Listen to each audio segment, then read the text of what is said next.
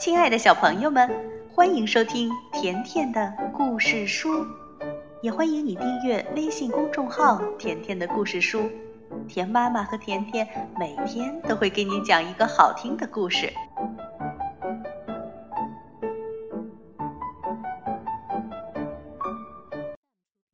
小朋友们，今天我们接着来听《不可思议的钥匙奶奶》第三集。走出小不点家的楼房，整个小区都已经是白雪皑皑的一片了。广一垂头丧气地走在路上，周围不见一个人影儿。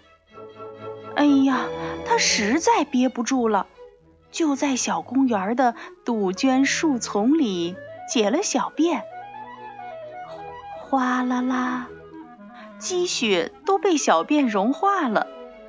广一愉悦地看着这一幕，似乎这是今天让他觉得最开心的一件事儿。你在这种地方做什么呢？广一猛地一惊，被这个声音吓得差点尿都憋回去了。在离他不远处站着一位。身着大衣、脚穿白色筒靴的老奶奶，手中居然撑着一把粉红色的伞，这看起来不像是老奶奶该有的打扮。老奶奶微微地笑着说：“你什么也不用说，我都知道。你不用惊讶，也不用害怕。”我不是巡警，不会责备你的。我会假装刚才什么也没看见。这么冷的大雪天儿，你却在这儿没回家，让我猜猜这是为什么吧？原因就是你把一件非常重要的东西弄丢了，并且我还知道你丢的是钥匙。对不对呀？广一惊讶地瞪大了双眼。啊，这件事您怎么会知道？哈哈，到了我这把年纪呀，差不多很多事情都能猜个八九不离十了。说完之后。老奶奶从她那个大大的黑色手提袋里叮铃咣啷地掏出来一大串钥匙，闪闪发光的几百把钥匙都穿在一个钥匙串上，看起来非常沉重。这些钥匙中应该有一把是你家的钥匙，来，带我去你家吧。广一听到这话，高兴得不得了，原本的警戒心也全都放了下来。我家就住在这个小区公寓的三楼，你有那么多钥匙，肯定有一把能打开我家的门，我终于可以回家了。老奶奶随着广一到了他家门前，门把上还依然挂着广一的书包。取下书包，老奶奶用手指试探了一下门把处的钥匙孔，然后从那几百把钥匙中找出了一把，咔嚓一声就把门打开了。哦，万岁！打开了，老奶奶真是太谢谢您了。不客气。但是你妈妈一时半会儿还回不来，对不对呀？那让我进你家坐会儿吧。广一想起妈妈说的不让陌生人进门的警告，但是看到老奶奶慈眉善目，并没有什么恶意，而且她还帮自己回了家，就微笑着说道。请进吧，真的太谢谢您了。广一把书包拎在手上，先进了家门，然后让老奶奶在餐厅角落的沙发上坐了下来。我马上去给您倒茶，您稍等一下。广一说完，便打开阳台的玻璃门，开始收起阳台上晒晾的衣服。嚯，真了不起呀！老奶奶很赞赏地说道。嗯，下雨下雪的时候收衣服就是我的工作。这是妈妈早上好不容易才洗干净的衣服，不收的话，不是就全淋湿了吗？哦，真是个为妈妈着想的好孩子呀！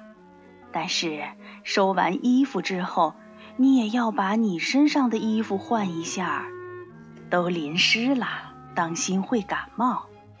只有注意自己的健康，才算是个真正孝顺的好孩子。老奶奶站起身来，打开了取暖的炉子，然后她脱下大衣，把开水壶放在煤气灶上，开始烧起水来。正在隔壁房间换衣服的广一，听到“咣当”一声冰箱打开的声音，吃了一惊。他疑惑地盯着老奶奶，老奶奶却一副若无其事的样子，从冰箱里拿出一样一样的东西，仔细地检查着。检查完冰箱里的东西，又去打开洗碗槽下面的橱柜，开始查看酱油、色拉油什么的。广一好奇地观察着老奶奶的一举一动，她到底打算要做什么呢？这时候，老奶奶又打开了碗柜，四处乱翻了一通，她嘴里嘟囔着说：“哎呦，真是什么都没有呢！”看到碗柜上有个上了锁的抽屉。老奶奶从她那个大大的黑色手提袋里又叮铃咣啷的掏出了那串钥匙。哎，那个抽屉不能开！广一一边大声的喊着，一边挡在了那个抽屉前面。因为广一知道，那个抽屉里面放着钱呀、存折呀、印章呀，一些非常重要的东西。这个老奶奶肯定是个坏人，带着那么一大串钥匙，说不定是个小偷。就在到处转悠的时候碰到了我，然后骗我进了家门。哦，我真是太大意了。广一这样想着，然后大声的问道：“老奶奶，您到底是谁呀？”我呀。我的名字叫做钥匙奶奶。老奶奶似乎看穿了广一的想法，但是并不解释，只是一边默默的笑着，一边平心静气的回答着：“钥匙奶奶，你是个小偷吧？你身上为什么带着那么多钥匙？我妈妈经常跟我说。”对不认识的人，不能让他进家里来，所以，请你赶紧离开这里吧。你要是不走，我现在就打电话报警，我要打幺幺零了。广一狠狠地盯着老奶奶。哦，但是孩子，要是我不帮你的话，你不是也进不了家门吗？老奶奶依旧微笑的回答着：“